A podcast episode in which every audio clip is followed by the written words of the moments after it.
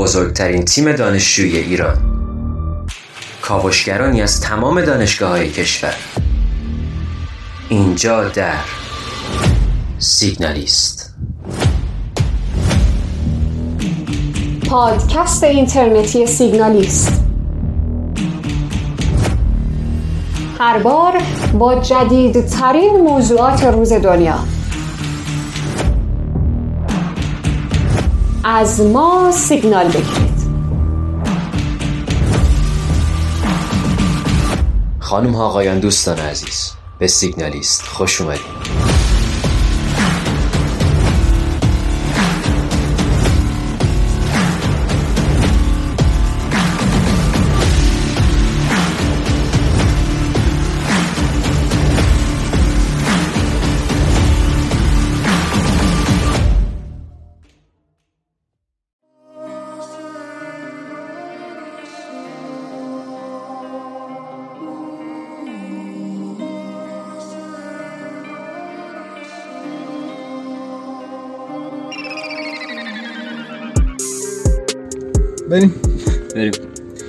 آقا دقت کردین سلام علیک اولش چقدر رو اعصابه؟ من من هیچ وقت نمی‌دونم چیکار کنم همیشه کرینج می‌کنم؟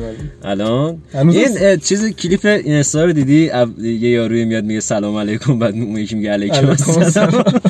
هر دفعه می‌خوام شروع کنم اول اپیزود یاد این مثلا میافتم یه اتفاق بد میفته همیشه آره، میشه. آره. ما اتفاق خب چیکار کنیم؟ هنوز شروع نکردیم؟ هنوز نگفتیم سلام. اوکی معرفی کن خودت سلام محمد رضا گورزی هستم از تیم تیم سیگنال. تیم پادکست سیگنالیست الان. آره. من چند تا تیم بودم. ولی خب رضا همه کار می‌کنه. زمستونا اه، برف پارو می‌کنه تابستون آواز می‌کشه. خب بگو دی من آره اون ور میکروفون آقای محمد رضا گودرزی هستن از اعضای سیگنالیست. این ور میکروفون من ارشیا رستگار هستم در پادکست سیگنالیست. آه اینم بگم بچه ما الان توی دوره دو هفته‌ای محدودیت های کرونا هستیم و برای اینکه می‌خواستیم این پادکست رو ضبط کنیم رفتیم به پلاتوها سر زدیم تعطیل بود. این واقعا همینجا تعطیله. پلاتوها تعطیل بود استودیو تعطیل بود. این شد که شاید باورتون نشه ولی الان ما داریم توی ماشین محمد رضا ضبط می‌کنیم این پادکست رو. اکسیژن به آره اکسیژن خیلی کمه. باید پنجره رو وا کنیم ولی خب پنجره وا کنم فعلا میاد آره، آره. فعلا نمی‌تونیم کار. okay. الان اینجا رو اسمش رو گذاشتیم استودیو سیار سیگنالیست پژو پارس هم هست. آره خلاصه که تو ماشین داریم ضبط می‌کنیم. روند پادکست اینجوریه که ما یه دونه topic رو انتخاب می‌کنیم یه موضوعی رو انتخاب می‌کنیم.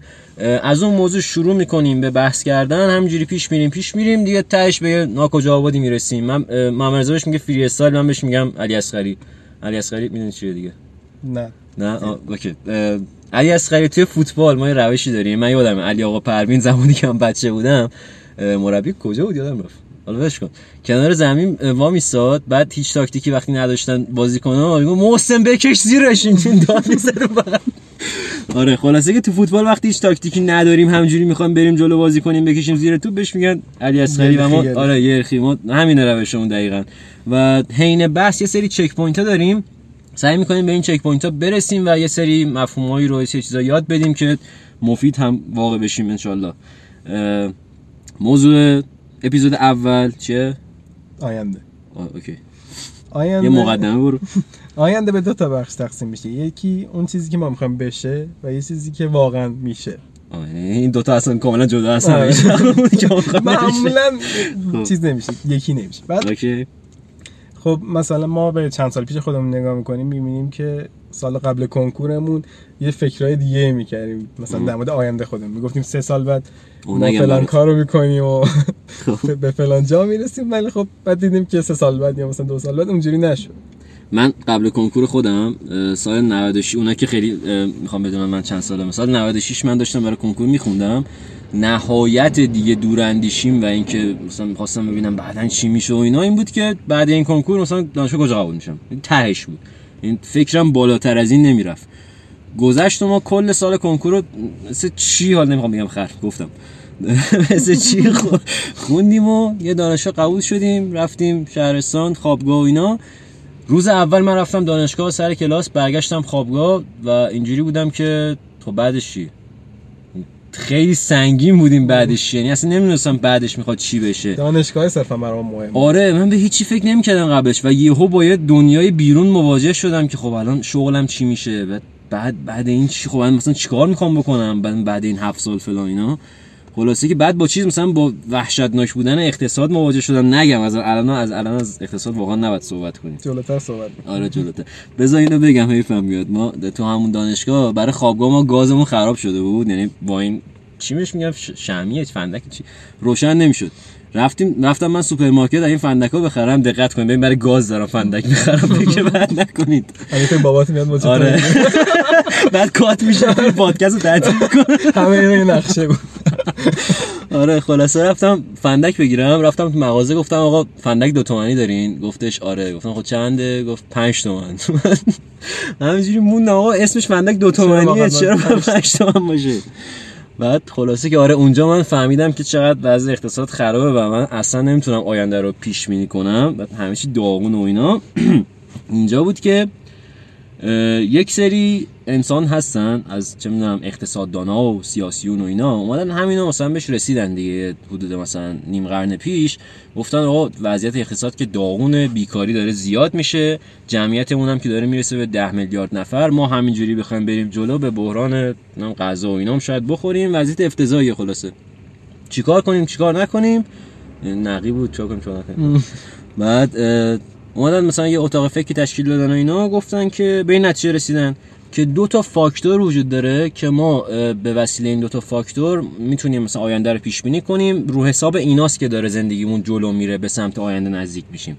یه فاکتور میشه پیش های ذهنیمون یا بای دیفالت کلمه بای دیفالت هم خیلی چیز مهمیه. حالا در طول پادکست راجبش صحبت می‌کنیم. یکی هم نظریه سود حد اکثری پیشفرض اه، منظورم از پیشفرض این چیزهایی که مثلا توی ذهنمون نقش بسته. یه سری احساساتی که داریم یه سری تفکراتی که داریم و به سختی تغییر می‌کنن. یعنی شما بیای با یکی بحث کنی خیلی سخت می‌تونی اون پیشفرضای ذهنی شد تغییر بدی. چی بهش می‌گفتن؟ cognitive چی چی؟ یه این یه سوگیری شناختیه که مثلا این تو ذهنت چیزی که تو ذهنت باشه تغییر نمی‌کنه. همون چیزی نبود که نوشتی توی یکی از writing هایی بود که نوشتی. آره توی page سیگنالیست اگه نمی‌دونید cognitive bias چیه توی highlight ها بخونید اسمش هم cognitive bias آره. خطاهای شناختی رو توضیح دادیم. حالا بگذاریم. پس یکی شد پیش‌فرض های ذهنیمون by default هامون و یکی نظریه سود حد اکثری راجع به این دوتا می‌خوایم صحبت کنیم الان. اول کدوم بگیم؟ اول سود حد اکثری رو بگیم. نظریه سود حد اکثری مال آقای میلتون فریدمنه. اسمش هم financial maximization حالا اگه می‌خواید تو reference برید بخونید عمرا. حالا ما میگیم دیگه وظیفمونه آقای فریدمن هم حالا یه ذره توضیح بدیم راجبش. سال 1975 این نظریه رو داده و آدم خفنی هم بوده اقتصاددان خدایی بوده مشاور اقتصادی مارگارت تاچر بوده و ریگان. و اینجا ما دایره المعارف و رضا گودرزیه و می‌خوایم ببینیم که این سه نفر کیان. از کسی اگه اسم ببریم یه بیوگرافی ازش میدیم. اول میلتون فریدمن سال 1912 به دنیا اومد و خب توی خانواده کم بزاعت اوکراینی تبار بود که مهاجرت کردن. من از عوامل موفق بود- بودن همین همین تا همجاشو دارم در خانواده. مذهبی و کم متولد شد آره. خب؟ بعد خب این اون زمان که روشنفکری همسو بوده با چپ بودن یعنی همون در از کمونیستی و سوسیالیستی من رو کمونیست بچه خیلی حساسم. این خب اون زمان به سمت راست میره یعنی خب، خیلی آدم احمق بوده بابا نه خیلی آدم خوبی بوده. بچه از همین اول مشخص کنیم. من چپم محمد رضا راسته. قرار کلی دوام بشه تو اینجا خب؟ بعد به دلیل اینکه میره وارد دانشگاهی میشه که توش اقتصاددانان لیبرال اقتصاددانان لیبرال کلاسیک بودن استاداش یعنی اینجوری بودن. اینم تصادفا خب به اون سمت میره که حالا یه مکتبی هم داره به اسم مکتب شیکاگو اونجا که درس خب. که حالا یه نظریات مختلفی داشته و حالا که صرفا سمت سرمایه‌داری و راستی. یه سری چرت و پرتایی گفته واسه خودش. خیلی هم خب. چیزای خوبی گفت. خب. خب حالا مارگارت تاچر که مشاور میلتون فریدمن مشاور اقتصادی تاچر بود اه، تاشر هم که نخستین نخست وزیر انگلیس نخستین. نخست وزیر انگلیس بود که از لحاظ صلابت سیاسی میگن همتراز چرچیل بوده که اونم اونجا هم یه چیز راست دارن یعنی خود چرچیل آدم مریضی بود آدم نمی‌دونم چجوری از لحاظ سلامت با مقایسش. صلابت سیاسی خفن. بودن شده. مقایسه. چرچیل خفن بوده. حتما بوده دیگه خب من خوشم نمیاد چرچیل بعد چی شد تو راست بودی که؟ نه حالا حالا چرچیل خوشت نمیاد. من هیتلر رو دوست دارم من همین از چرچیل خب تو. هیتلر رو دوست داری؟ آره. ولش کن بحث تاریخی کنیم بیچاره میشیم. خب. بعد اونم اونجا حالا یه فاز راستی بوده اقتدارگرانه و محافظه کارانه. حالا فیلم بانوی آهنین هم که میل استریپ بازی کرده. کی بازی کرده؟ میل استریپ. نمی‌شناسم خب. سه تا اسکار گرفته. سه تا اسکار گرفته؟ آره. چهار تا، چهار تا. خب نمی‌شناسم باور کنید. خب. جالبه. چیزا هم گفتیم. ریگان هم ریگان هم که چهلمین رئیس جمهور آمریکا بوده. اولم دموکرات بوده. چپ بوده بعد شده جمهوری خواه نه اول دموکرات بوده؟ دموکرات بوده. آها چپ بوده. بعد شده شد جمهوری شده. همش آدمای خیلی آدمای لا اله الا. عاقل واقعا می‌کنن. okay باشه. حالا تهش اینم فیلم بازی کرده. ریگان فیلم بازی کرده؟ رئیس جمهوره. آره قبلا هنر پیشه بوده. قبل این آن زمانی که کمونیست بوده هنرپیشه بوده بعد آره. عجب. okay می‌خوای تخریب کنی منو اینجا؟ خیلی. هنر پیشه بودن مگه بده؟ حالا okay باشه ما دعوامون میشه تهش. خب. راجب حالا چی شد؟ اصلا از بحث رفتیم بیرون. میلتون فریدمن گفتم نظریه سود حد اکثری مال این آقای میلتون فریدمنه. چی میگه توش؟ میگه که آقا خب حالا که اینقدر وضعیت اقتصادی ما خرابه ما اگه با این وضعیت پیش بریم بیچاره میشیم. بعد بیایم چیکار کنیم؟ بعد سود شرکتمون رو به ماکسیموم برسونیم به حد اکثر برسونیم. من سعی می‌کنم کلمه انگلیسی استفاده نکنم. به حد اکثر برسونیم و برای این کار مثلا بعد بیایم حقوق کارگرامون رو کم کنیم. مثلا تبلیغات رو کم کنیم. چه می‌دونم کارهای عامل منفعه نکنیم. هر کاری می‌تونیم بکنیم این خودمون رو بکشیم فقط برای اینکه سودمون حد اکثر بشه. به هیچ چی دیگه نباید فکر کنیم. مثلا خیرخواهی و همه را بذاریم کنار فقط پول. که حالا یه ذرم درست میگید خب اوکی این حالا می‌خوایم ببینیم باعث چی میشه. یه ذره بریم عقبتر دیدگاه مخالف اینم ببینیم. بچه کامیونی داره کنارمون رد میشه. خیلی وضعیت سختی داریم اینو ضبط می‌کنیم. خب. من هر چی میگذره اسم می‌کنم دیگه میمیریم. آره اکسیژنمون داره تموم میشه. خب. اه، چی گفتم آها نظریه مخالف این. یه آقای دیگه ای بوده به اسم آ- آدام اسمیت که امیدوارم این دیگه چپ باشه. چپه؟ نه اینم اینم راسته. یا اول خب. این آقای آدم اسمیت سال 1700 خورده ای حالا دقیقه شما میگه اومد یه نظریه دیگه ای داد به اسم نظریه منفعت شخصی. کلا قضیه این بود که میگفتش اگه ما بخوایم اقتصاد دنیا رو مثلا پیش بینی کنیم مدیریت کنیم این خیلی خوب میشه که همه به منفعت شخصی خودشون فکر کنن. مثلا یه قصاب یا مثلا یا یا یه نونوا خیر انباتش که ما گوشت و نون نمیده که دنبال منفعت شخصی خودشه. و این چیز بعد این چیز خوبیه اون دنبال منفعتش از ما پول بگیره ما بهش پول میدیم خب گوشتم می‌گیریم دیگه همه روابط اینجوری شکل می‌گیرن. اگه ما مطمئن باشیم که هر کس دنبال منفعت شخصی خودشه اوکی دیگه می‌تونیم راجع به اقتصاد پیش بینی کنیم. راجع به آدم اسمیت دایره المعارف مامرز گودرزی. 1723 به دنیا آمد بعد سه سال رفت دانشگاه گلاسکو. این در خانواده مذهبی و چیز به دنیا نیومد نه ولی رفت سمت اخلاق یعنی آه، اخلاق. فرانسیس هاچسون هم که استادش بوده و همیشه ازش تعریف می‌کنه که تو زمینه اخلاق بهش تدریس می‌کرده براش. بعد یا بورسیه آکسفورد رو می‌گیره 11 سال بورس- بورسیه آکسفورد رو می‌گیره ولی سال ششمش میگه من خوشم نمیاد اصلا از اینجا یعنی تدریسش جالب نیست. دیگه. آره، نمی‌فهمه. نرد و خب. بعد چه این آدمای خفن همه از دانشگاه انصراف دادن؟ واقعا مثلا می‌بینی یا آره ما دیپلم تشویق. میشم آره. نه این منظورم نبود. خب آدم تشویق میشه دانشگاه انصراف بده. خب. بعد یه کتاب بعد میره چیز میره فرانسه. اونجا با پزشک دربار فرانسه لویی 16 فکر کنم. پزشک مال چین بود. آره. نه. کجا بود چین؟ نبود حالا بگذاریم. کره. کره. فرانسوا کنه اونجا با این آشنا میشه و نظریه در مورد اقتصاد از این یاد می‌گیره که بعد میره کتاب خودش هم می‌زنه. تحقیقی درباره اسمش خیلی سخته. تحقیقی درباره ماهیت و علل ثروت ملل. ثروت ملل رو احتمالاً آه، دیگه انگلیسیشو هر- نگیم. هر کی شنیده یه بار. که بهش پدر علم اقتصادم میگن دیگه. آ پدرش اینه؟ آره فریدمن. باشه خب اوکی سال چند گفتی 1723 1723 میلتون فریدمن 1775 یه 200 سال اینا با هم اختلاف دارن پس اول آدم اسپیت اومد این نظریه منفعت شخصی رو گفت.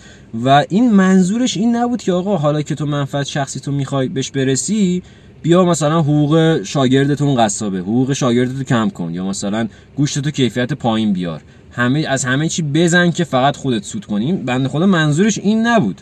می‌گفت منفعت شخصی دیگه نه اینکه مثلا هم- همه چی رو بریز بذاریم کنار اخلاق رو بذاریم کنار همه چی بذاریم کنار که فقط به پول فکر کنیم. ولی 200 سال که گذشت و با بحران اقتصادی مواجه شدیم این آقای فریدمن که راستم بوده اومده گفته که باید سود حد اکثری کنیم اخلاق و مخلاق اینا رو همه رو ولش کن فقط پول. این باعث چی شد؟ چند جا می‌خوایم بررسیش کنیم. یکی توی چیزا توی مثلا صدا و سیما رو بگیم. ایستگاه رادیویی یا ایستگاه تلویزیون توی هر ایالت آمریکا محدودیت داشتن. یعنی قبل از اینکه این آقای فریدمن نظریهشو بده هر ایالتی یه تعداد خاصی می‌تونست ایستگاه رادیویی بزنه. این نظریه که اومد شرکت های خفن مثلا پولدار اومدن فشار آوردن به دولت. آقا ما می‌خوایم سود کنیم باید شبکه ها رو زیاد کنیم. فشار آوردن این قانون رو برداشتن. بعد دیگه محدودیت نداشت دیگه. هزار کلی شبکه رادیویی و تلویزیونی و اینا اومد. ای- ایران هم یادتون باشه اینجوری شد دیگه. زمانی 5 5 6 تا شبکه داشتیم یهو آی فیلم و فلان تماشا فلان زیاد شدن. و این قانون برداشته شد. چه اتفاقی افتاد؟ این اتفاق واسه سالن‌های سینما هم افتاد. سالن‌های سینما قبلا کم بودن مال دولت بودن. بعد این شرکت های خصوصی اومدن اینا رو خریدن زیاد شدن. پس چی شد؟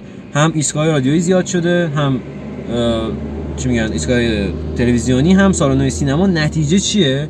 نتیجه اینه که توی سال بین سالهای 2010 تا 2013 از سی فیلم برتری که داشتیم یعنی ده فیلم برتر هر سال از 2010 تا 2013 مجموع این سی فیلم فقط یه دونشون ایدهشون اوریجینال بود. یه دونه. بقیه یا اقتباس بودن یعنی مثلا از یک کتابی یا یه فیلم قدیمی تری اقتباس شده بوده ایدهشون یا شماره دو و سه یه فیلم دیگه بودن. آیس ایج دو سه فلان چه می‌دونم گادفادر. حالا گادفادر قدیمی بود مثال میگم. شماره چندم بودن این یکی افتضاح شد و یکی اینکه هر شبکه‌ای می‌زدی همه چی تکراری بود. می‌زدی آی فیلم مختارنامه بود می‌زدی تماشا باز مختارنامه بود. بعد ما هر سال داریم پایتخت رو نگاه می‌کنیم همه چی تکراری شد. یوسف پیامبر. آره یوسف پیامبر آفرین. دیگه چی یانگومی که گفتی نه همه چی تکراریه. و چی میشه؟ مثالش رو ایرانیزش کنیم دیگه. آی فیلم مثلا میاد میگه که آقا چه کاریه؟ من چرا بیام کلی هزینه کنم سریال جدید بسازم؟ همین پایتخت رو به خورد ملت میدیم هر سال. نگاه می‌کنم. به همش خدا من نگاه هفت سال می‌کنم. پایتخت دارم می‌بینم. هیچ. مشکلی هم ندارم. همین الان داشتیم نگاه می‌کردیم. مشکلی هم ندارم. و خب میان سریال رو کمتر می‌سازن کیفیت رو کاهش میدن بیننده رو گاو فرض می‌کنن مارو یعنی و سودشون میره بالا. این نظریه سود حد اکثریه. جای دیگه هم باز مثلا به این مشکل می‌خوریم. میریم چه می‌دونم سوپرمارکت. پفک می‌خوایم بخریم. چند تا مارک پفک هست؟ کلی کلی نه هست. تبلیغ کنیم من تبلیغ می‌کنم. چیتوس چه می‌دونم؟ فلان اینا هستش آره حالا اینا رو بعدا بوق می‌ذاریم روش. کلی هستن کلی مارک هست ولی خب همش پفک دیگه. همش یکیه. یعنی هزار تا شرکت داریم که اینا هر کدوم می‌خوان سود کنن برندهای خودشون رو زدن همش یکیه کیفیت میاد پایین همه چی میاد پایین ولی خب سود میره بالا. آه نفسی بکشم. خب. چقدر اکسیژن داره کم میشه واقعا؟ داریم خفه میشیم. خب okay. فاکتور اول گفتیم سود حداکثری. فاکتور دوم پیش‌فرضاست همون by default ها. by default گفتم چیزاییه که ما تو ذهنمون نقش بسته و خیلی سخت می‌خوایم اینا رو تغییر بدیم. حاضر نیستیم تغییرشون بدیم. و طبیعتا این چیزایی که تو مغزمون هست خب روی تصمیم گیریمون تاثیر می‌ذاره روی پیش بینیمون از آینده تاثیر می‌ذاره. یه مثالی داریم از این تاثیر بای دیفالت. یه بزرگواری اومده بود یه مقاله داده بود بیرون چند سال پیش میزان تمایل جامعه های مختلف مردم جامعه های مختلف و برای اهدای عضو پس از مرگ مغزی بررسی کرد که هر جامعه مثلا چقدر تمایل داره اینو بررسی کنه. من داره سرش رو تکون میده و منو تایید می‌کنه و خب چون صدا نداره شما نمی‌فهمید. خب این اومد اینو بررسی کرده بود. بین جامعه آلمان و اتریش اینو بررسی کرد. می‌دونیم هم که آلمان و اتریش به هم بگو یه. هم نه هست. نزدیکن آره. کلمه‌شو گم کردم. به هم خیلی نزدیکن علاوه فرهنگی. حتی یه زمانی زمان هیتلر بود که من از هیتلر بدم میاد. من از تو خوشت زمان اون اومدن می‌خواستن این آلمان و اتریش رو اینقدر به هم نزدیک بودن و اینا روابط خونی داشتن. می‌خواستن یکیش کنن گرید جرمنی بشه آلمان بزرگ که خدا رو شکر نشد. و حیف. باشه. خب خدا رو شکر نشد و حالا این بین این آلمان اتریش بررسی کرد. علاوه آماری به این نتیجه رسید که آقا توی آلمان فقط 20 درصد مردم هستن که تمایل دارن اعضاشون رو بعد مرگ مغزی اهدا کنن. این عدد واسه اتریش 98 درصد نزدیک به 100 درصده. بعد اومد مثلا جواب داد او ببینید چی پیدا کردم. یا خوب- حضرت عباس. آره چقدر اتریشیا خوبن ما چقدر خفنیم اینا. به این نتیجه رسید که آره مثلا چقدر اتریش با آلمان فرق داره ما اهدا می‌کنیم اونا اهدا نمی‌کنن ما خوبیم اونا بدن. سال دیگه یه بنده خدای دیگه اومد مقاله دیگه ای داد و مقاله اینو دیس کرد. و بگم این دیس رو باز. آقا این دی- یه چند وقته یه جریانی راه افتاده. این دانشگاه ها دارن رپ می‌خونن و همدیگه رو دیس می‌کنن. اگه ندیدید برید ببینید. خیلی جالبه. نمی‌دونم چرا گفتم ولی حالا اومد این مقاله این بنده خدا رو دیس کرد و گفتش آقا مرد حسابی این اصلا ربطی به اخلاق اون جامعه نداره. بای دیفالت این دو کشور با هم فرق می‌کنه. وزارت بهداشت آلمان بای دیفالتش اینه که مردم من نمی‌خوان رو اهدا کنن. حالا اگه می‌خواین اهدا کنین بیاین این فرم رو پر کنین اهدا کنین که ما دیگه اگه مردید از این خانوادهتون نپرسیم. مثل ایران. آره مثل ایران. الان ما اگه بخوایم اعضامون اهدا کنیم و بریم کارت اهدای عضو بگیریم. من دارم. همه رو اهدا کردم. راه شما. آره خلاصه که اینجوری. ولی اتریش کاملا برعکس اینه. وزارت بهداشت اتریش میگه که ما بای دیفالتمون اینه که مردممون می‌خوان ازشون اهدا کنن. حالا اگه نمی‌خواین اهدا کنین بیاین این فرمو پر کنین. و خب طبیعتا هیچ کس هم حوصله نداره بره این بای دیفالت رو عوض کنه فلان اینا. به خاطر همین درصد متفاوت ربطی نداشت که آقا اینا مثلا روحیه آره ملیشون فرق روحیه. ملی گرایشون اتفاقا آلمانا آدمای حالا من بعدم میاد ازشون ولی وطن دوست هستن. خلاصه این تاثیر بای دیفالت و دیگه آها برگردیم. کجا دیگه بررسیش کنیم؟ توی جنگ سرد بررسیش کنیم. آخ من عاشق تاریخم. اه، از بخش جنگ سرد خوشت نمیاد. چرا؟ آخرش که خوب نشد. باشه نداره. حالا دوست دارم. جنگ سرد توی جنگ سرد دهه پنجاه ما چیز داشتیم. آمریکا رو داشتیم که خیلی خفن و قدر قدرت شده بود.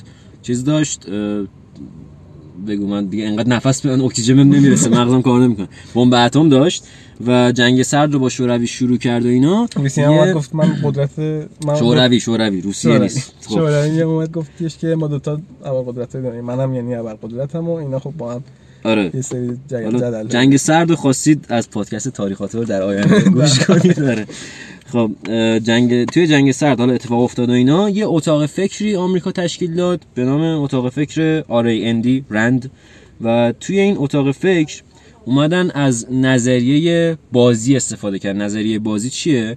نظریه بازی اومده اون نظریه آدام اسمیت بود منفعت شخصی. بله. ترکیب کرده با نظریه سود حداکثری. این دوتا رو چسبونده به هم شده نظریه بازی. کلی هم حالا مثال داره معمای زندانی. شیفت می‌کنیم رو محمد رضا. من اینو بلد نیستم. توضیح بده. خب نظریه بازی کلا به نظریه گفته میشه که میاد رقابت بین دو نفر علاوه ریاضیاتی بررسی می‌کنه. معمای زندانی حالا یه بخشی از این نظریه بازیه. چند تا داره معما. حالا شاید بعدا بعدها صحبت کنیم راجعش. آره، میگیم. پادکست پادکست بعدی. مختلف. خب معمای زندانی. معمای زندانی فرض کنید حالا دو تا مز... مزنون به دزدی که با هم همدستان رو گرفتن. ولی خب پلیس نمی‌دونه که الان اینا دزدن یا نه. میاره بازجویی کنه ازشون. جداگانه دیگه. توی هر اتاق آره. یکی توی اتاق دیگه یکی هم توی اتاق دیگه. میان از برای هر کدوم شرایط برابره. اگه بیان ازشون بپرسن و اون یکی از اونا اون یکی رو لو بده و اون یکی حرفی نزنه. ام. این آزاد میشه اون یکی یه سال میره زندان اونی که لو داده آزاد میشه اونی که لو نداده حرفی نزده میره زندان. خیانت نکرده یه سال میره زندان میره زندان خب این حالت اول حالت اول و برعکسش هم هست دیگه اون یکی آره طبیعت. خب. حالت دوم اینه که دوتاشون سکوت کنن. دوتاشون به هم خیانت نکنن به هم دستشون. عمرن؟ خب. که اینا هر کدوم یه ماه میرن زندان. یعنی اگه جفتشون چی نگن یه ما میرن زندان. خب حالت حالا. حالت سوم و آخر اینه که هر دوتاشون به هم دیگه خیانت کنن. تو این حالت سه ماه میرن زندان هر کدوم. یعنی از اون حالت قبلی بیشتر. ولی خب نمیشه فهمید که. یعنی چرا من باشم قطعا لوت میدم. قطعا من, من منطقیه دیگه. ببین اگه بگم آزاد میشم حالا ممکنه تو هم بگی با هم اگه جفتمون بگیم که سه؟ ماه سه. ماه. خب اگرم که من چیز چیزی بشه یه آزاد ماه. خب یه ماه با سه ماه انقدی به ریسکش میارزه. من ترجیح میدم لط بدم. حالا تو جای مختلف هم هست دیگه این مثلا میان همیشه بس بین اون ریسک بزرگتر و ریسک پایینتر یعنی مثلا فوقش طرف میگه الان قضیه اینه که ما پیش بینی کنیم که لو میدن یا نمیدن دیگه. آره یا خب حالا کلا انتخاب اون چی باشه به صورت آها. پیش‌فرض حالا من که لط میدم بدون دیگه. بعد خب این حالا تو جاهای مختلف هم هست. یعنی تعمیم داده میشه به قضایای مختلف. مثلا تو قضیه محیط زیست. یه کشور میاد میگه من از گاز میگم گاز CO2 رو کاهش بدم. یعنی هزینه کنم و گاز CO2 رو کاهش بدم. خب اگه این میاد این کارو بکنه و کشور دیگه این, کار- این کارو نکنن خب این در ضرر کرده چون هم هزینهشو کرده همین که کشورهای دیگه این کارو نکردن خب محیط زیست به همون صورت باقی میمونه. اگر هم خب بیان همکاری کنن که همشون یه هزینه کمی کردن ولی خب در اصل محیط زیست بهتر شده. و همکاری هم نکنن کلا محیط زیست به فنا میره و خب یه ضرر بیشتری می‌کنن. ولی خب خوبیش اینه که خوبی که چه عرض کنم. یعنی خب در اصل یه ریسک دیگه. خوبیش اینه که دیگه اون ضرر هنگفته اون یه کشوری که هزینه کرده. نمیکن. یا مثلا همون بحث جنگ سرد که یه لبخند بدی باشه شما بردید. حالا که چی؟ ما که نبردیم ولی خب. حالا اوکی خب. بعد تو بحث جنگ سرد مثلا کشورها میان میگن که خب بخاری رو خاموش کرد. کشورها خب. میان میگن که من با اون کشور خب جنگ دارم میام بودجه نظامی رو افزایش میدم که اون عامل بازدارنده رو داشته باشم عامل بازدارنده یعنی چیزی که صرفا هست ولی ازش استفاده نمیشه صرفا برای تحقیق چماقی می‌گیری دستت الان می‌زنم آره، الان الان، می‌زنم ولی نمی‌زنی. مثلا بمب اتم یه بار کلا تو طول تاریخ آره. استفاده شده ولی خب هم کسی دا همین داشتنش ببین چه آدم. رزلی هستی آره. چرا ما کی ما کی داشتید؟ اتم زدیم ما داشتیم من شما گرفتیم دستمون فقط. زدیم نه. زدید شما. در حال همون باعث شنوندگان عزیز توجه کنید. ببین من الان یکیش جلو هم. اینا بمب زدن ما نزدیم. همون باعث خب. شکستتون شد اوکی باش. حالا باز یه لبخند بدی زد. خب. بعد خب مثلا همون شوروی یکی از دلایل فروپاشیش این بود که خب بودجه نظامیش رو خیلی افزایش داد. یعنی الان خواستی بگی ما فرو پاشیدیم شما فرو باشید خیلی خوب. و خب دو تا کشور میان میگن ما این بودجه نظامی رو افزایش بدیم دیگه. طبیعتش اینه. یعنی افزایش ندیم شاید اون یکی افزایش بده و ما رو پاره پوره کنه. اگر هم خب دو- الان صلح هم که نداریم که همکاری کنیم دوتامون افزایش ندیم. و بهترین کار این که دوتامون افزایش بدیم این بودجه که این ضرر داره دیگه. یعنی خب ضررش هم که. طبیعتا افزایش در. کل این نظریه بازی تموم شد اقتصادش هم بگم. بگو بگو این حالا بحث اقت- اقتصاد که موضوع ما اصلش اصلا اقتصاد بله. دیگه. مثلا دو تا شرکت اصلا این برای شرکت این نظریه واسه شرکت رقابت شرکت ها والا کارتل های می‌خوان. همدیگه رو پی- پیش بینی کنن کارتل کارتلا. بحث مورد علاقه. یه پادکست راجع به کارتلا می‌سازیم. حالا. فعلا نه. این مثلا بین دو تا شرکت که حالا در با هم در رقابتن مثلا همون دو تا شرکت پفک. اینا میان تبلیغاتش یه شرکت میاد میگه چیتوز من و چاکلز. آره. یه شرکت میاد میگه من تبلیغاتمو می‌برم بالا. خب اگه این می‌بره بالا طبیعتا خب بازده هم بیشتر میشه دیگه. حالا اون شرکت هم میگه منم می‌برم بالا. اگه همینطوری به رقابت بپردازن خب می‌بینیم که اون ریسک خیلی بدجور میشه. هی اینا باید تبلیغاتشون رو ببر بالاتر خب هزینه هم زیاد میشه و هی باید هزینه کن ولی اگه بیان روی قیمت مثلا توافقی کار کنن روی مثلا اندازه توافقی کار کنن این دیگه لازم نیست اون ضرر رو بکنن. یا مثلا یه طرف تبلیغ کنه طبیعتا اون طرف کلا ضرر می‌کنه دیگه. یا مثلا میان قیمت محصولشون رو می‌برن پایین. خب اون که می‌بره پایین اگه اون یکی نبره پایین این خیلی سود می‌کنه. آره دیگه. ولی اگه جفتشون ببرن پایین جفتشون ضرر جفتش می‌کنه ضرر. کلا نظریه بازی یه چیزیه که توی اکثر اتاق فکر چه می‌دونم اقتصاددانا و اینا یا حتی توی جنگ ازش استفاده می‌کنن برای پیش بینی حرکت های طرف مقابل دیگه. کاربردش اینه. اکثر اوقات هم اون عدم توافق رو انتخاب می‌کنن اکثر اوقات خب می‌شناسن هم دیگه. آره. خب من دیگه نفس ندارم. یه چیز کنیم؟ یه آنتراک. بدیم؟ okay. یه موسیقی بریم گوش کنیم. آها. اه، موسیقی پادکستمون اورجیناله و آقای مانی یزدی لطف کرده واسمون موسیقی ها رو تولید کرده. خیلی قشنگه. آه اینم بگم که ما داشتیم دنبال موسیقی musician میگشتیم آرتیست برای همین تولید موسیقی پادکست. تو گروه من گفتم بچه اگه می‌شناسید موزیسین بین دوستاتون آشناتون معرفی کنین.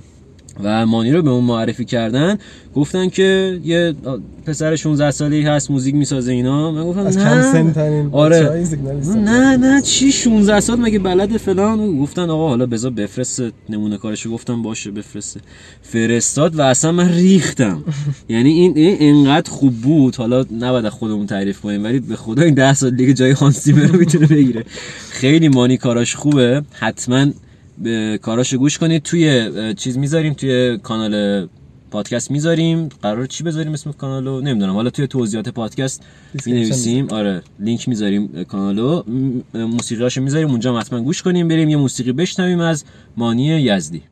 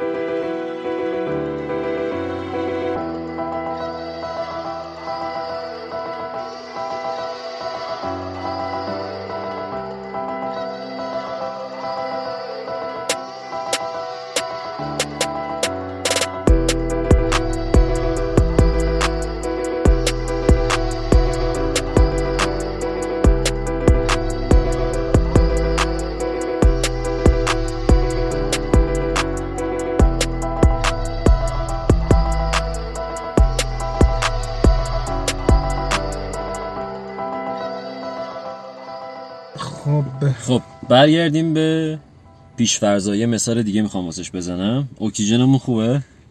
آره من آره. یه بار ما زر... دوباره بارگیری آره ما چیزا رو پنجره ها رو وا کردیم هواگیری کردیم بریم ادامه میدیم.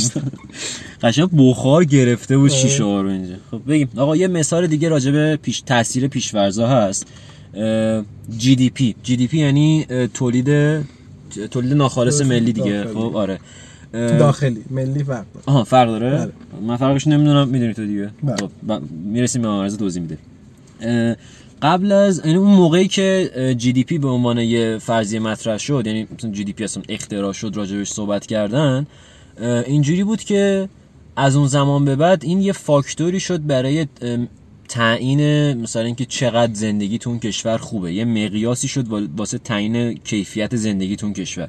می‌گفتن که هرچی GDP کشور بالاتر باشه اون کشور جای بهتری. حالا یه توضیح بده GDP چیه؟ GDP میشه ارزش بازاری تمام کالاها و خدماتی که توی یه کشور وجود داره توی طی مدت خاص. یعنی مثلا توی- همون تولید ناخالص ملی میشه دیگه؟ نه داخلی میشه. ملی ف... اول ملی بوده بعد شده داخلی. آها خب. بعد این حالا تو ای... مثلا طی مدت خاصه دیگه یعنی مثلا تو ایران خودمون یه ساله اینو در نظر می‌گیرن. بعد خب این چند تا فاکتور داره یعنی مثلا اولش میشه مثلا کالاهایی که با شرایط خاصن. مثلا یه سری کالا غیر قانونی مثل مواد مخدر و اینا حساب نمیشن یا کالا یا مثلا دست دوم یا مثلا خدماتی که وجود دارن دیگه. مثل حالا یعنی کلا هر پولی که تو خرج کنی در ازاش خدمات بگیری کالا بخری مجموع اینا رو جمع می‌کنن میشه تولید آره، ناخالص تولید ناخالص میشه آها.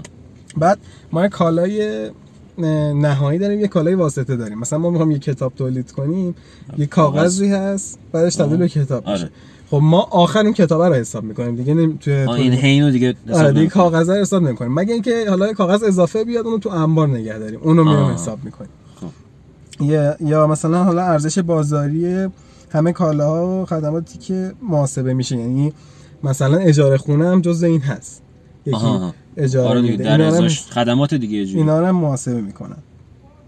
یا حالا طی مدت خا... یا طی دوره خاص یه سری کالا خدماتی که طی دوره خاص وجود دارن. مثلا املاک. املاک ما یه مثلا میریم خونه پورسانتی بگیریم، که یه پورسانتی می‌گیرن، حساب میشه. اینم حساب میشه. پس کلا خدمات و کالاهایی که می‌خریم جمع اینا میشه تولید ناخالص یا. همون جی دی پی بعد حالا این از جنگ جهانی دوم هم اومده یعنی از اون زمانی که دیدم. یه لبخند دوباره هر چیز. وارد بحث تاریخی شدیم خب اون موقع دیدن حالا حالا وضع خوب نبود و یه سری حالا قحطی هایی وجود داشته از اون زمان اومدن خب بگم ما اینو محاسبه کنیم دیگه خب بهتره. محاسبه تازه اینجا بحثش آره. اومد که اول جی ان پی بوده همون تولید ناخالص ملی که تو گفتی بعد جی دی پی شد آها GNP تولید ناخالص ملیه آره. GDP تولید ناخالص داخلیه آره. okay. خب حالا توضیح تمامه؟ بله. خب این GDP که اومد این گفتم یه مقیاسی شد واسه تعیین کیفیت. یعنی هر چی حالا GDP اون بالاه پس یعنی اینکه ما کالای بیشتری داریم می‌خریم خدماتی بیشتری داریم می‌گیریم یعنی نقدینگی بیشتری داریم که اینا رو بگیریم دیگه. گفتم خب پس حالا که اینجوریه منطقیه دیگه. ما پول بیشتری داریم خدمات بیشتری می‌گیریم پس کیفیت زندگیمون خوبه. ولی چند سال بعد به این نتیجه رسیدن که اومدن گفتن یه خانواده استاندارد از لحاظ جی دی پی چه- خانواده ایه خانواده ای که مثلا یه ماشین پرمصرف داره یه فردی توی خانواده سرطانیه و خب به خاطر اون سرطان داره از خدمات بیمارستانی استفاده می‌کنه. کلی پوله دیگه هزینه های سرطان. و از اون طرف مثلا هر روز پا میشن میرن رستوران غذای خونگی نمی‌خورن کلی پول رستوران میدن و اینا. تا کسی نیست آشپزی کنه یا حتی مثلا مادر خانواده فوت کرده مجبورن برن رستوران. اینجوری که بررسیش کردن گفتن خب آقا اینا که خوب نیست که تو وقتی سرطانی داری و ماشین پر مصرف داری اینا خوب نیست پس الزاما GDP بالا معنیش این نیست که تو زندگیت خوبه اومدن کلا این فاکتور GDP رو گذاشتن کنار. بیخیالش شدن. و by default اقتصاد تغییر کرد اصلا GDP یه سری چیزا رو محاسبه نمی‌کنه. مثلا یه سری اقتصادهای خونگی مثلا میان تو خونه یه چیزی تولید می‌کنه این طبیعتا آره غذایی که مثلا روزانه تولید می‌کنیم اون حساب نمی‌کنه. آره، یه سری چیزایی که خود می‌سازن. مثلا یه سری تو خونه کار می‌کنه این هم هست دیگه. بهش میگن اقتصاد سایه. آره. اینا اینم اصلا یه- جی دی پی محاسبه نمیشه. یه تاثیر دیگه بای دیفالت بود که مجبور شدن اینو عوض کردن. برگردیم به اون قضیه سود حد اکثری یه تأثیری که داره اینه که به خیلی چیزا آسیب میرسونه. مثلا توی دهه اخیر ما بودجه‌ای که شرکت ها دولت ها واسه کارهای تحقیقاتی می‌ذارن شدیدن اومده پایین. چرا؟ چون بلافاصله جواب نمیده. یعنی تو تا بیای تحقیق کنی یه استارتاپی راه بندازی چند سال طول می‌کشه این به سود برسه. و چون ما می‌خوایم به سود حد اکثر و فوری برسیم اینا رو می‌ذاریم کنار میریم سراغ استارتاپ هایی که مثلا سر سال جواب میدن. و به خاطر همین تولید علم شدیداً افت می‌کنه. برعکس چیزی که همه دارن فکر می‌کنن اتفاقا تولید علم داره میاد پایین. چرا؟ چون مثلا تو دههای دهه های پیش مثلا اپل با یه وام دولتی شروع کرد. و چقدر طول کشید که اپل پیشرفت کنه؟ الان شده قول فناوری خب؟ ولی این اتفاق دیگه فکر نمی کنم بیفته. یعنی یه شرکتی بیاد یه وامی بگیره کلی روش دولت سرمایه گذاری کنه که بعدا یه چیزی بشه. چون الان سود حد اکثری حاکمه و کسی طبیعتا این کارو نمی‌کنه. و خب گفتیم دیگه این به چیز آسیب میرسونه به تولید علم شدیدن آسیب میرسونه. یک چیز دیگه ای هم که هست این برای اینکه ما به سود حد اکثری برسیم اومدیم شدیدن دستمزد کارگرا رو کاهش دادیم. آها من قبلش اینم بگم یه چیزی دیگه ای هم که هست اینه که شرکت ها برای اینکه همین به سود حد اکثری برسن کارهای عامل منفعه انجام نمیدن. خیلی از کار خیرشون چون همه چی می‌ذارن کنار. فقط مثلا داریم به پول فکر می‌کنیم. همه فقط پول می‌خوایم. یه مثالش سیگنالیست. آقا ما شدیدا عام المنفعه ایم public benefit corporation اینجوری ثبت کردیم سیگنالیستو.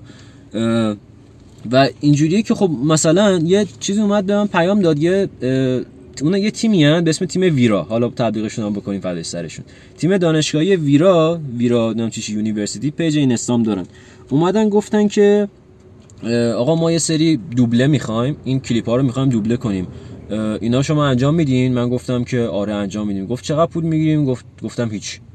بعد همینجوری موند. گفتش خب یعنی چی پول نمی‌گیریم؟ فهم آقا نمی‌گیریم دیگه. ما تیم دانشجوییم واسه پول کار نمی‌کنیم. فهم همینجوری مونده بود. اصلا واسه تعجب بود که چرا ما داریم همچی کاری می‌کنیم. و به خاطر هم اصلا هم چیزی عجیبه الان که کسی واسه پول کار نکنه. آقا ما واسه پول کار نمی‌کنیم. پابلیک بنفیته آره مثلا از جاهای دیگه پول در میاریم یه سری محتوامون رو میفروشیم. بالاخره هر شرکتی برای دوومش باید پول داشته باشه هزینه های خودش رو در بیاره. ولی خب میشه بالاخره بدون پولم یه کار کرد. سایتی هم بود که این استارتاپ کیک استارتر کیک استارتر آره. میگی یا بگم؟ بگم. بگو. یه سایتی از کیک استارتره بعد این حالا سایت چیکار می‌کنه؟ خب اگه هر استارتاپی برای اینکه شروع به کار کنه نیاز به یه سرمایه داره. بعد حالا اینا این سایت دقیقا میاد اون سرمایه رو تعیین می‌کنه. حالا باید ببینیم چه جوری این کار می‌کنه. اینا میان پروژه هاشون رو به این سایت میدن. این من الان یه استارتاپ هم میام تو سایت کیک استارتر ثبت می‌کنم پروژه‌مو. بعد چی میشه؟ بعد حالا به این دونیت می‌کنه. البته باز دونیت نیست یه حالت دیگه ای داره. یعنی افراد مختلفی براشون سرمایه تعیین می‌کنن نه فقط یه نفر. یعنی مثلا یه سرمایه گذار انتخاب نمی‌کنن.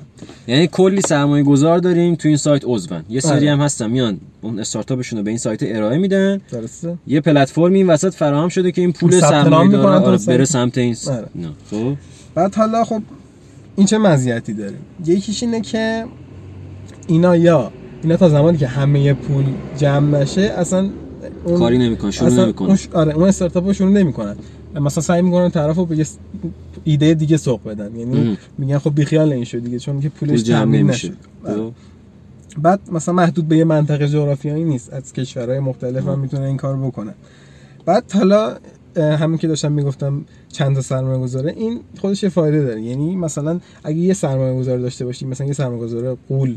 خیلی گنده خب اون طبیعتا فشار بیشتری بهت وارد می‌کنه تا چند... نظراتش رو غالب می‌کنه. آره تا چند تا سرمایه گذاری کوچیک‌تر. آره.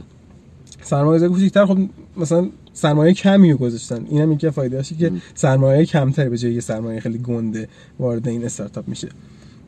بعد اه، خیری هم حالت خیری هم نداره. یعنی مثلا بگی اینا میان واسه خ- کار خیر مثلا donate سرمایه گذار سودشون می‌گیره خب آره. طبیعتا. آره. در اصل اون استارتاپ ها میان کسایی که سرمایه گذاری کردن بهشون یه سری قابلیت های میدن. مثلا یه سری جایزه قرار میدن. مثلا میگه از محصول ما بعدا می‌تونی استفاده کنی. یا تو سودش شریک license ش رو مثلا license ش مثلا رو. قرار میدن. ولی خب نکته اینجاست که اون خود اون کسی که اون Kickstarter رو زده اون چیزی گیرش نمیاد. و Kickstarter یه شرکت public benefit corporation مثل ما. خیلی من با اسمش حال می‌کنم public benefit corporation یعنی عام المنفعه. آره، بعد تو زمین های مختلف هم هستن. اصلش واسه بازیه. یعنی مثلا بازی های مختلف حالا کامپیوتری یا از این بازی فکری یا اسباب بازی اینا هست. یا مثلا تو زمینه هن- هنر کمیک طراحی تکنولوژی موسیقی و انتشارات و فیلم و همه چی هست. یعنی هر کی میاد مثلا تو اون کتگوری قرار میده کتگوری هم میشه دسته بندی درسته. توی اون دستبندی قرار میده اون پروژه خودش رو خب دونیت می‌کنن دیگه. بعد یه چیز جالبی هم که من دیدم مثلا اون فانددشون اون هنو درگیر اون خیلی امیدوارم شنونده های خوبمون فهمیده باشه بله. ما داریم به چی اون. سرمایه که بهشون اختصاص داده شده بود بعضیشون از 100 درصد بالا زده بود. یعنی اضافه اومده. اضافه بیشتر از مثلا 30000 دلار می‌خواسته اون استارتاپ 50000 دلار اینا بهشون دادن. و خب زب در سی کنید ببینید چی میشه. بعد یعنی اینجوری هم هست. یعنی امکان داره مثلا انقدر از اون استارتاپ خوششون بیاد که مبلغ بیشتری هم بهشون بدن. و خب بعضیاش هم حالا همون منوی سایت ببینید. حالا یا شما که نمی‌بینید ولی آره، اگه آره. رفتید اگه رفتید. مثلا می‌بینید که یه سری داده 70 درصد. این در, در حال تکمیل شدن استارتاپ تاریخش هم می‌دونی؟ یا من بگم. من. اه، Kickstarter مال یه بنده خدایی بود. باز من اسمشو نمی‌دونم. من تو اسم خنگم کلا. اینا اومدن این شرکت رو زدن. میگم public benefit corporation بود. و هدفشون فقط همین بود که استارتاپ ها موفق شن. چیزی گیر این سازنده این founder های سایت Kickstarter نمیومد فقط یه سرمایه رو فراهم می‌کردن واسه این چیزا استارتاپ ها و اومدن ازشون پرسیدن که آقا خب چرا این کارو می‌کنید؟ و یارو همینو گفت گفت من با این نظریه سود حد اکثری مخالفم. اصلا توی اساسنامه شرکتم اووردم که ما قرار نیست از این سود کنیم از جاهای دیگه سود می‌کنیم ما گفتم. برای ادامهشون طبیعتا به پول احتیاج دارن. بله. از این سود نمی‌کنیم پورسانت یعنی نمی‌گیریم. و هیچ وقت ما حق نداریم که این شرکت رو بفروشیم یا مثلا مالکیتش رو انتقال بدیم. یه راه استارتاپ اینه دیگه تو تهش مثلا می‌خوای این استارتاپ رو پیشرفت بدی بعد به یکی بفروشی که خیلی. پولدار تشی پولدار تشی اینا اومدن همون اساسنامه نوشتن که آقا ما اینو نمیفروشیم. اصلا نباید این کارو. آره که مطمئن باشن هیچ کس این کارو نمی‌کنه و خب خیلی عجیبه. و بعدا حالا این کیک استارتر یه دونه بود الان خیلی شده. سایت های مشابهش رو زیاد داریم. بگذاریم بریم بحث بعدی. آها اینجاشو داشتم می‌گفتم. واسه به همین سود حداکثری رسیدن شرکت ها اومدن که چیزا رو اون حقوق کارکنانش دستمزدشون رو کاهش دادن. افتضاح هم کاهش دادن. از 1948 تا 1974 اه، متوسط درآمد ساعتی کارگرا 90 درصد زیاد شد. از 1948 تا 74 90 درصد زیاد شده. ولی از همون 1974 تا 2013 الان فقط 10 درصد. زیاد شده. این زمانیه که اون سود حد اکثری داره هی غالب میشه. و این فرق 90 و- 90 تا 10 یعنی 80 درصد فرقشه این تبدیل شده به چی؟ به کارگرمون ندادیم. به چی دادیم؟ این شده سود سهام. یعنی رسیده به اون سرمایه گذارا و به خاطر همین هم با نظام سرمایه‌داری مزخرفتون مخالفم. به این اگه نظام سرمایه داری باشه به این کارگر بدبخت نمی‌رسه. به شما سرمایه دار می‌رسه. آقای گودرزی که تو ماشین پارس حالا سوار میشی. البته. خب مثلا بچه اینکه پراید دارم این پارس داره. خب. اینکه حالا مثلا دستمزد رو ببری بالا که صرفا اون بیکاری رو کاهش بدی خب این توی کوتاه کوتاه مدت جواب میده. نه خب تو داری کیفیت زندگی ملت رو میاری پایین با سرمایه داری. نه. نه. اوکی بیشتر بحث کنیم دوام فریدمن نظرش این بود که خب این تو کوتاه مدت جوابه ولی وقتی مردم به اون سطح تورم یعنی تا اون سطح دستمزد و تورم بیان بالا خب. خب, این به همون حالت سابق برمیگرده و هیچ تأثیری توی بیکاری یعنی دیگه. پولی نداریم بهشون بدیم؟ خب نه مخالفم. حالا 90 درصد نه ولی 50 درصد که 10 درصد خیلی ظلمه. ولی حالا همون زمانم که خب چرا الان هی پولدار دارن پولدارتر میشن فقیر دارن فقیرتر میشن؟ برای همینه دیگه. یعنی یه زمانی 90 درصد می‌دادیم بهشون الان 10 درصد داریم میدیم. ولی ته نامردیه دیگه. ولی اینکه خب همه رو سعی کنیم بیاریم سمت سمت پول من می‌خوام بینه توهین کنم فقط. ولی خب همون زمانی که مثلا این مشاور ریگانم بود مثلا خیلی وضعشون بهتر شده بود. دیدی که مثلا نه. این کمونیستا نه. لیبرالیسم رفتن is bad communism is good کمونیستا تموم شد. شوروی پاچید و خب اه، آقا لحاظ نداره. خب اوکی. انظار. عمومی تقریبا محبوب ترین رئیس جمهور آمریکا بود. اینو بحث تمام نشده. ما تو پادکست بعدی راجع به این صحبت می‌کنیم. من قبول نمی‌کنم. خیلی به کجا داشتیم می‌رسیدیم؟ آها به این که یه نکته دیگه هم که بود حالا می‌خوام همین افتضاح بودن وضعیت رو اثبات کنم. توی اون 1948 تا 74 که 90 درصد بوده کارت اعتباری اینجاها بود که توی آمریکا اومد. یعنی اختراع شد مثلا عرضه شده بود استارتاپش. هیچ کس ولی از این استفاده نمی‌کرد. اگرم می‌کرد بدهی مردم صفر بود تو کارت اعتباری ها خب حالا میگیم کارت اعتباری چیه؟ یه فرقایی داره با کارت مثلا بانک آبر بانک ما. ولی توی 2013 حدود چقدر سی, مل... سی میلیارد دلار ملت بدهکار بودن به کارت اعتباری. یعنی انقدر بدبخت بودن که نمی‌تونستن حسابشون رو سری برن صاف کنن. کارگر کارت اعتباری دستشه. از پول حالا بگو کارت اعتباری چیه که من اینو بتونم توضیح بدم. کارت اعتباری خب از سال 1890 تقریبا وارد شد. اون موقع مثلا یه سری سکه های فلزی بوده. در این حد که مثلا برای داد و ستد حالا. بعدا کارت هم دیجیتالیا شده این مغناطیسی ها خب آره. بعد خب این تقریبا تا سال 1946 که جان بگینز اولین کارت رو اختراع کرد. حالا نمی‌دونم دقیقا این بوده یا یه نفر دیگه بوده. این ایدهش اینجوری بود؟ اصلا مهم نیست چون که راست بوده و لیبرال بوده. شخصیت مهمی نیست. طرف خب. اومده مثلا با نوار مغناطیسی رو بچسبونه به پلاستیک با. اوتو. یعنی اوه. از همچین ایده کارت اعتباری الان اومده. همین خب آره، تقریبا الان تقریبا همین کار می‌کنم مثلا از اوتو اومده بیرون. آره. بعد خب اولین بارم فرام... فرانک مکن که می‌خواه اصلا اسمشون رو نگیم همه راست آره. خب. نه میگه که اینم واسه شرکت دینرز کلاب بوده اول بار اون استفاده می‌کنه که بازم جلوتر حالا بانک بانک آمر- آمریکا بانک آمریکارد اینجوری بهش می‌گفتن اینا اومدن ویزا کارت رو ساختن یعنی ویزا کارد. و کردیت کارد و اینا دیگه حالا آره. مشتق شدن آی سی ای هم اومد مستر کارد ساخت همون سال. یعنی این دوتا شدن رقیب هم دیگه. ویزا کارد و مستر کارد رقیبن؟ آره. ای نمی‌دونستم. که حالا تا الان هم ادامه داره. بعد حالا در مورد آ فرقش با این کارتای آره، ف- خودمون. تو ایران ما کارت اعتباری نداریم میشه گفت. نمی‌دونم. کارت بانکی داره کارت بانکی داریم کارت آره. اعتباری نداریم. فرقش تو بهتر می‌دونی فکر کنم.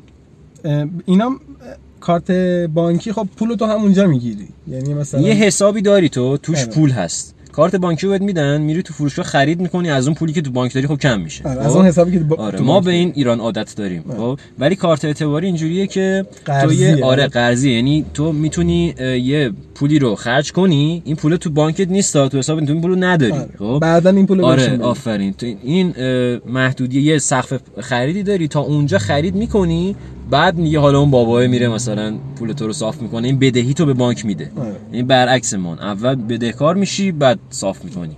ما باید پول داشته باشیم همزمان. خیلی بده اینجوری. آدم همینجوری خرج می‌کنه بعد ته ما چیکار کنیم این همه رو؟ آره خلاصه که این حالا بدهی مردم تو اون بازی که 90 درصد سود بود صفر بود. انقدر مردم خفن بودن پول داشتن اصلا نمیذاشتن به بانک بدهکارشن.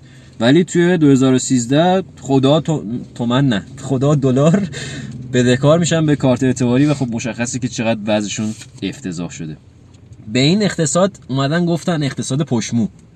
پشمو این چیه دیگه؟ این زمان انقلاب این پشت مو رو زیاد می‌کردن انقدر میذاشتن. خب، مدل پشمویی بهش میگن.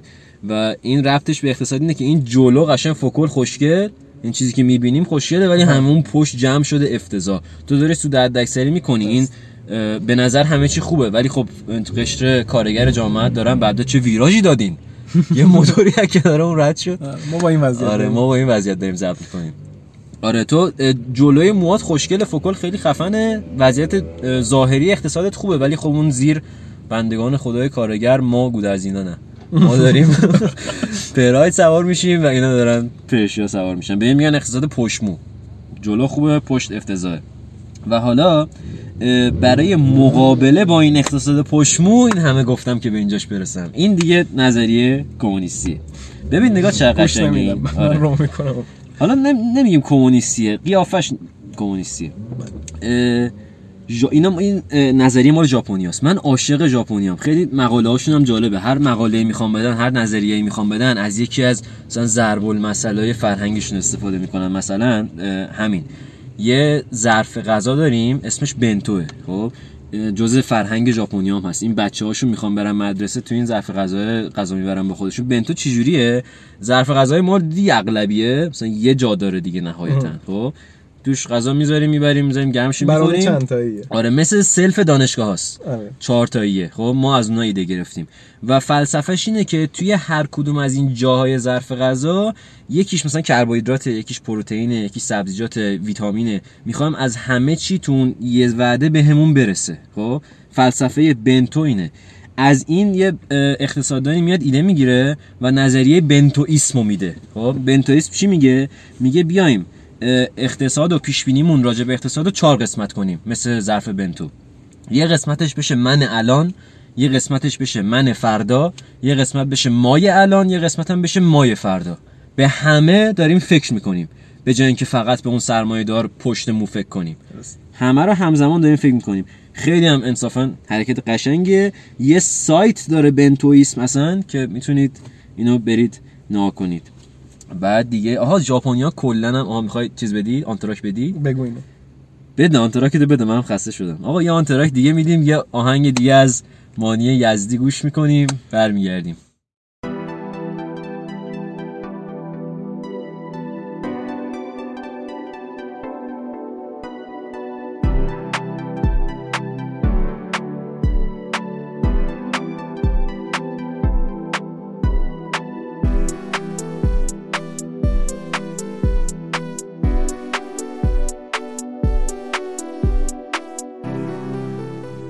یه نفس دیگه گرفتیم برمیگشتیم. این نذاش من راجع به ژاپنیا توضیح بدم.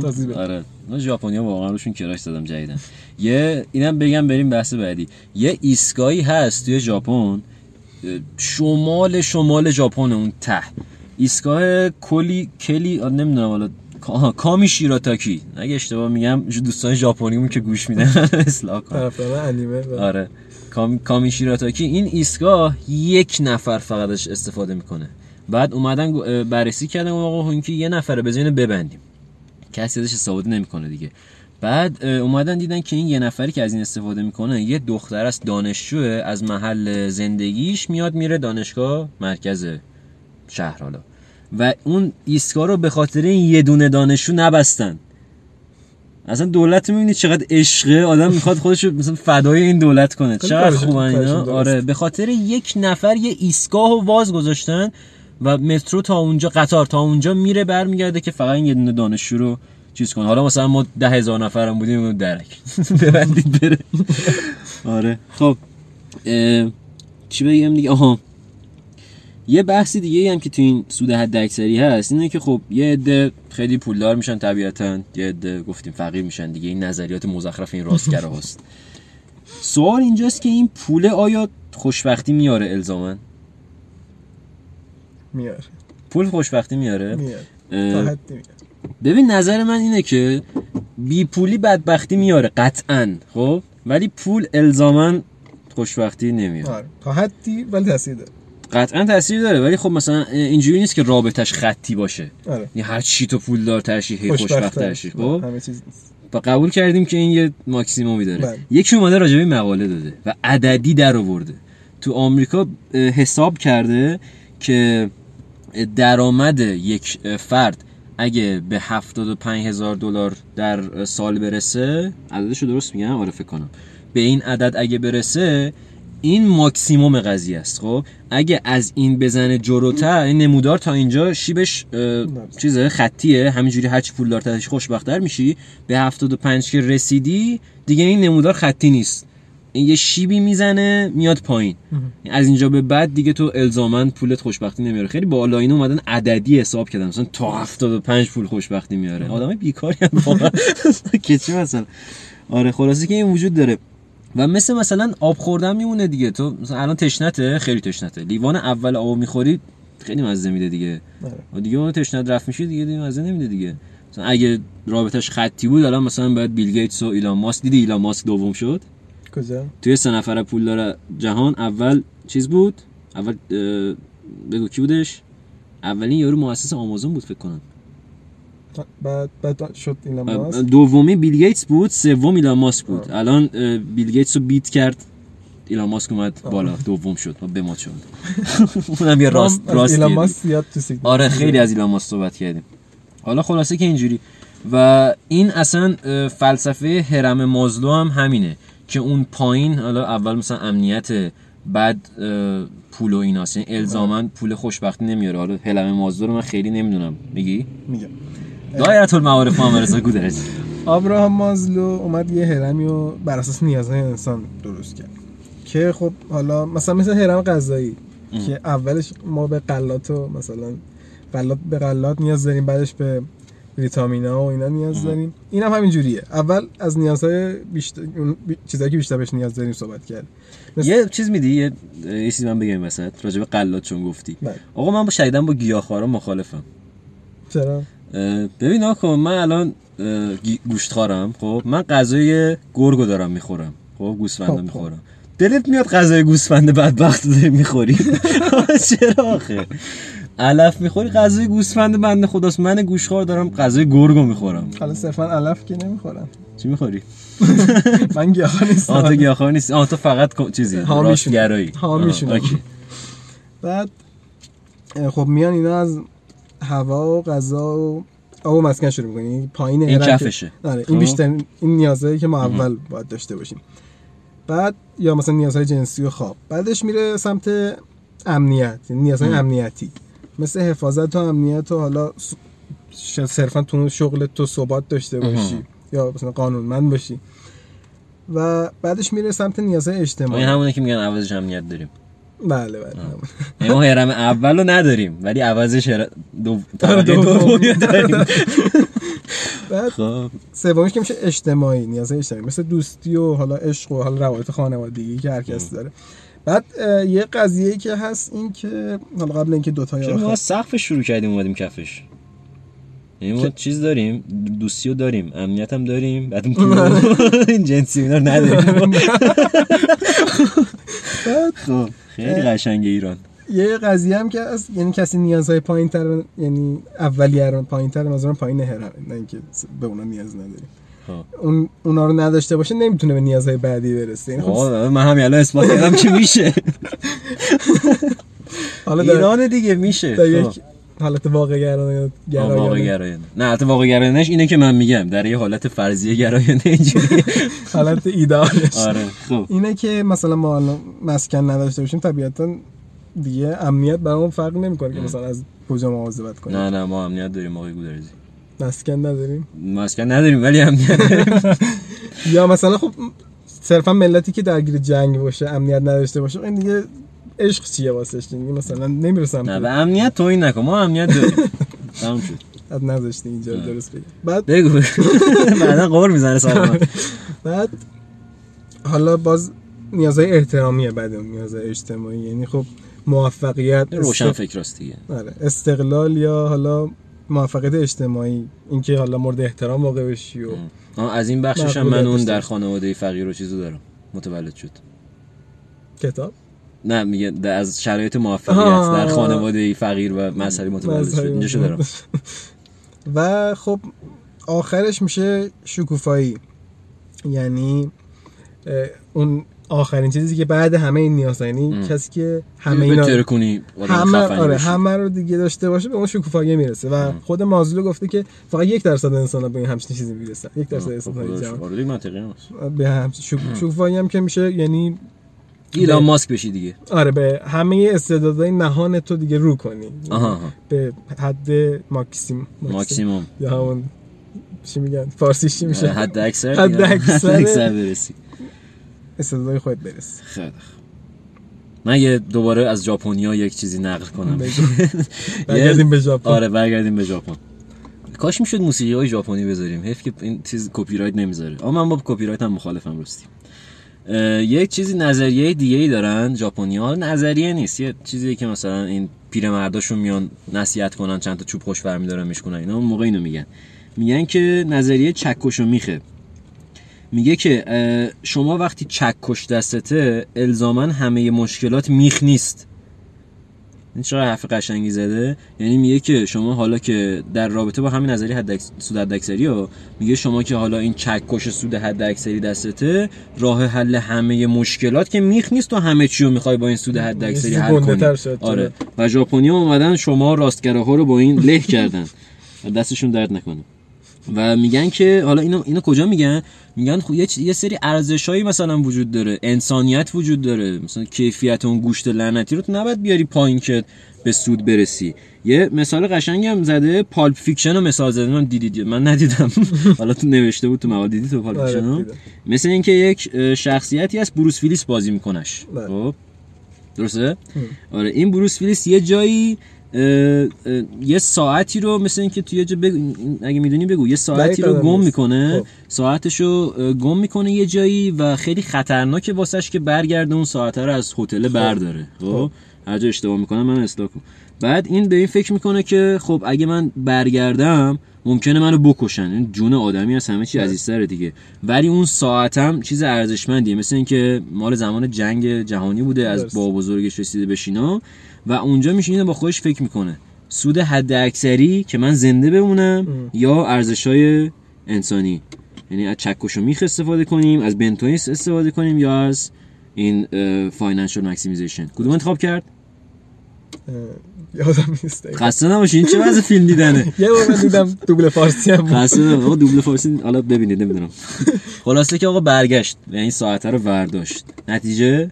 سود حداکثری استفاده نکرد. به ارزش‌های انسانیش. تکیه کرد. بنتویسم برنده شد. کمونیست برنده شد. چه راستگراییست فاک.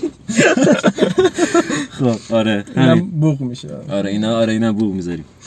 مثال آخر رو بزنیم. چند دقیقه است داریم حرف می‌زنیم؟ اوه خیلی شد. مثال آخر رو بزنیم. این سود حد اکثری توی دنیای موسیقی هم هست. جدیدن حالا جدیدن که مثلا یه ده 20 سالی هست عمده درآمد آرتیستا موزیسیانا خواننده بیشتر از کنسرت گذاشتنه. یعنی از فروش اون آهنگشون انقدی سود نمی‌کنن که از کنسرت گذاشتن سود می‌کنن. به خاطر همین یه سری هستن که اون بلیتی که سایت یه سایت اصلی داریم که بلیت اون خواننده رو میفروشه دیگه اورجینالشه. اون بلیتو که میفروشه یه دستن با یه سری ربات‌ها حالا یه سری چیزای کامپیوتری که محمد رضا چیزه مهندس کامپیوتر بهتر می‌دونه. یه سری ربات‌ها طراحی می‌کنن میرن یه تعداد خیلی زیادی بلیتو می‌خرن همون اول. کلی پول میدن همه بلیت‌ها رو می‌خرن مثلا 100 تا 200 تا. اینا رو نگه میدارن تا ساعت آخر روز آخری که مونده به کنسرت. بعد که آره. بازار سیاه بلک مارکت میشه. اون موقع اینا رو چند برابر قیمت میفروشن. مثلا کنسرت ادل که 50 دلار بوده اینو می‌گیرن می‌خرن. 50 دلار مثلا یه قیمت معقولیه برای ما نه طبیعتا. ضرب در سی کنید و 50 دلار قیمت معقولیه نه همه می‌تونن برن. ولی اینا میان نمی‌خرن تو بلک مارکت 200 دلار 300 دلار میفروشن. نتیجه الزاما کسی که میره توی کنسرت اونی نیست که طرفدار ادله. اونی که بیشتر پول داره. و این سرمایه‌دارای لجن باز دارن برنده میشن.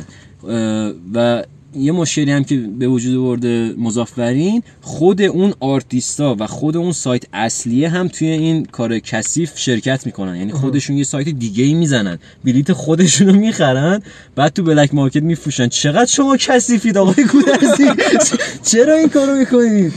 ولی عدل این کار نمی‌کرد. ولی عدل این کارو نمی‌کنه. مرسی که اشاره کردی.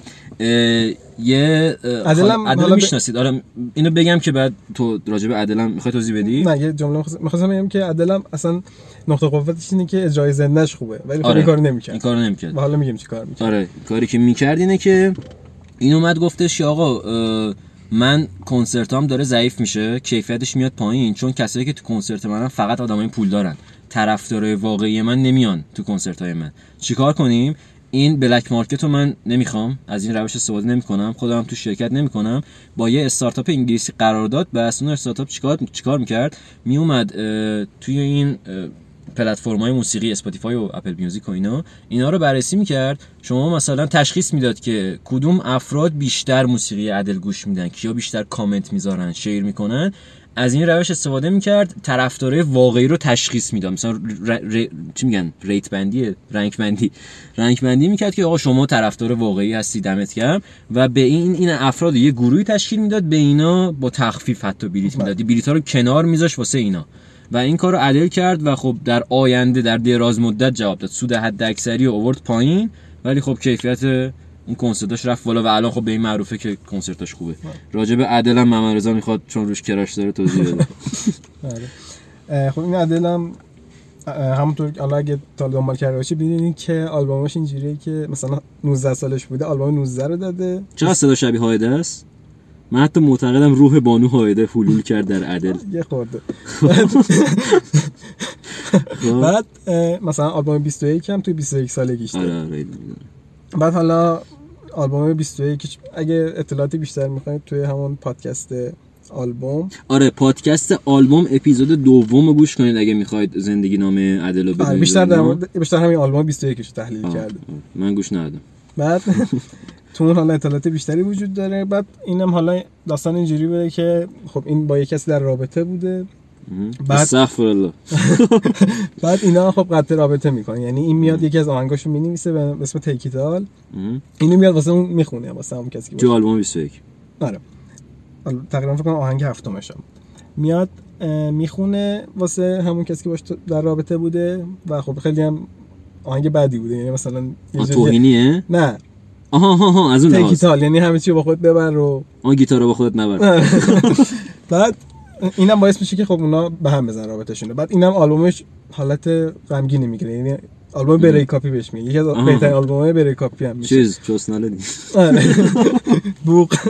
آره بود بعد اینم این آلبومو میاد منتشر می‌کنه دیگه. بعد حالا جریان چجوری بوده؟ میاد آلبومو که منتشر می‌کنه یه سری حالا برنامه می‌ذاره. مثلا 21 روز با عدل. مثلا میان آها. 21 روز در مورد تاریخچه آهنگاش اینکه مثلا جریانشون چی بوده و اینا توضیح میده. ولی خب اینا هم باز دستگرمی بوده. یعنی چیز اصلی که قرار بود اتفاق بیفته تو مراسم بریت اواردز 2011 بود. مراسم چی؟ بریت اواردز. آها. اینجوری. آن Britain Awards. Brit Awards شد. خب. بعد میاد توی اون مراسم دو تا از آهنگاشو پخش زنده به صورت پخش زنده اجرا می‌کنه. یعنی آره خب خب همون Take It All و Rolling Deep اول آهنگ حالا چیزش اول آهنگ هم آلبوم 21 بعد چنان احساسی و در از پرشورین رو اجرا می‌کنه حتی جا بعضی جاشون در آره. بغض می‌کنه. این باعث میشه فروش آلبوم مثلا از اون روز به بعد 800 درصد بشه یعنی 800 اوه. درصد بیشتر بشه. 8 برابر یعنی. 9 برابر. 80 صد درصد. درصد بیشتر آره 100 9 درصد میشه دو برابر. من تجربی ام شما ریاضی همون خب. 8 9 برابر تقریبا 9 ده نه، آره. خب، اوکی. تقریبا بیشتر میشه و خب اصلا همین باعث میشه برن آلبوم قبلیش هم دانلود کنن 19 رو اونم چند برابر میشه آره اون اصلا باریکلا. قبلی هم میرن دانلود می‌کنن یعنی این, همین دوتا آهنگ اجرا کرد باعث شد کلی طرفدارش بیشتر شن و. این قضیه خیلی به سودش هم شد بعد حالا دوتا هم دوتا آلبومش همین دوتا آهنگ رفتن جزء 5 تا چهار اول انگلیس. که مثلا بیتلز همچین کاری کرده بود قبلا. بیتلز من دوست دارم. من هم دوست. یه رئیس داریم توی سیگنالیست اونم بیتلز دوست داره من یه آهنگش گوش دادم ولی همون خب. خیلی دوست دارم. بعد حالا این بنده خدا محمد رضا رو من یک هفته است مجبور کردم راجع به عدل بره بخونه. بعد انقدر درگیرش شده داشتیم می اومدیم تو ماشین عدل داشت بحث می‌شدیم.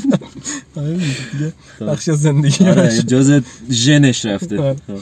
که حالا به خاطر همون اجرای چیزی که داشت اجرای که داشته. داشت کلی پیشرفت می‌کنه و اون دوتا آلبوم و دوتا آهنگش هم میره بالا و خب الان عدل 19 امین آرتیست پولدار جهان بعد جز ده تا اصلا باشه. خیلی ادل خفنه حالا خفنی که اون بعد یه چیزی هم اسپانسر این برنامه ادل یه کاری هم یه چیزی هم که هست مثلا حالت ساده ای داره. یعنی مثلا با لیدی گاگا این چاق خوشگله. آره. لاغر خوشگله. موهاش کوتاه خوشگله. آره. موهاش بلند لعنت الله علیه. اصلا همین. بعد مثلا میگن همین سادگیشه که آره زیبایی. در سادگی است. آره مثلا ما در از اون صدا رو می‌خوایم نمی‌خوایم آره دیگه. قیافشو که نمی‌خوام آره، گرچه قیافش نه اینجوری نیست. ما تیلور برای همین اوله آره. چون من لعنتی مونده حالا بین تیلور و تیلور و تیلور. نه خب. نه؟ مثلا حالا آهنگ. و تو آها. آهنگ. خب نمی‌دونم واقعا سخته. باید آره. مثل این میمونه که بین مثلا ابی و هایده بخوای انتخاب. کنی. خیلی ظلمه اگه این کارو کنی. ولی باز ابی. خیلی خوب. سلایق شخصیمون رو وارد پادکست نمی‌کنیم.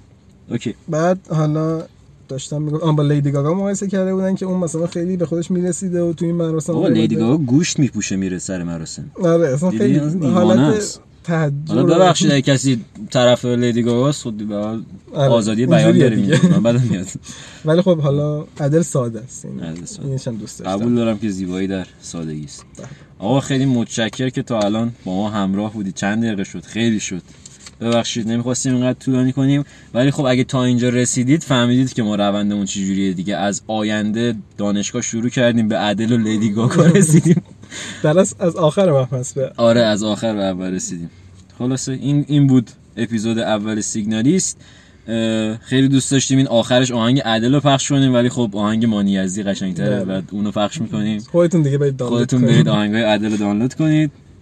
من صحبتی ندارم. اشیا رستگار هستم از تیم سیگنالیست. آن طرف میکروفون محمد رضا گودرزی از دیگر اعضای تیم سیگنالیست.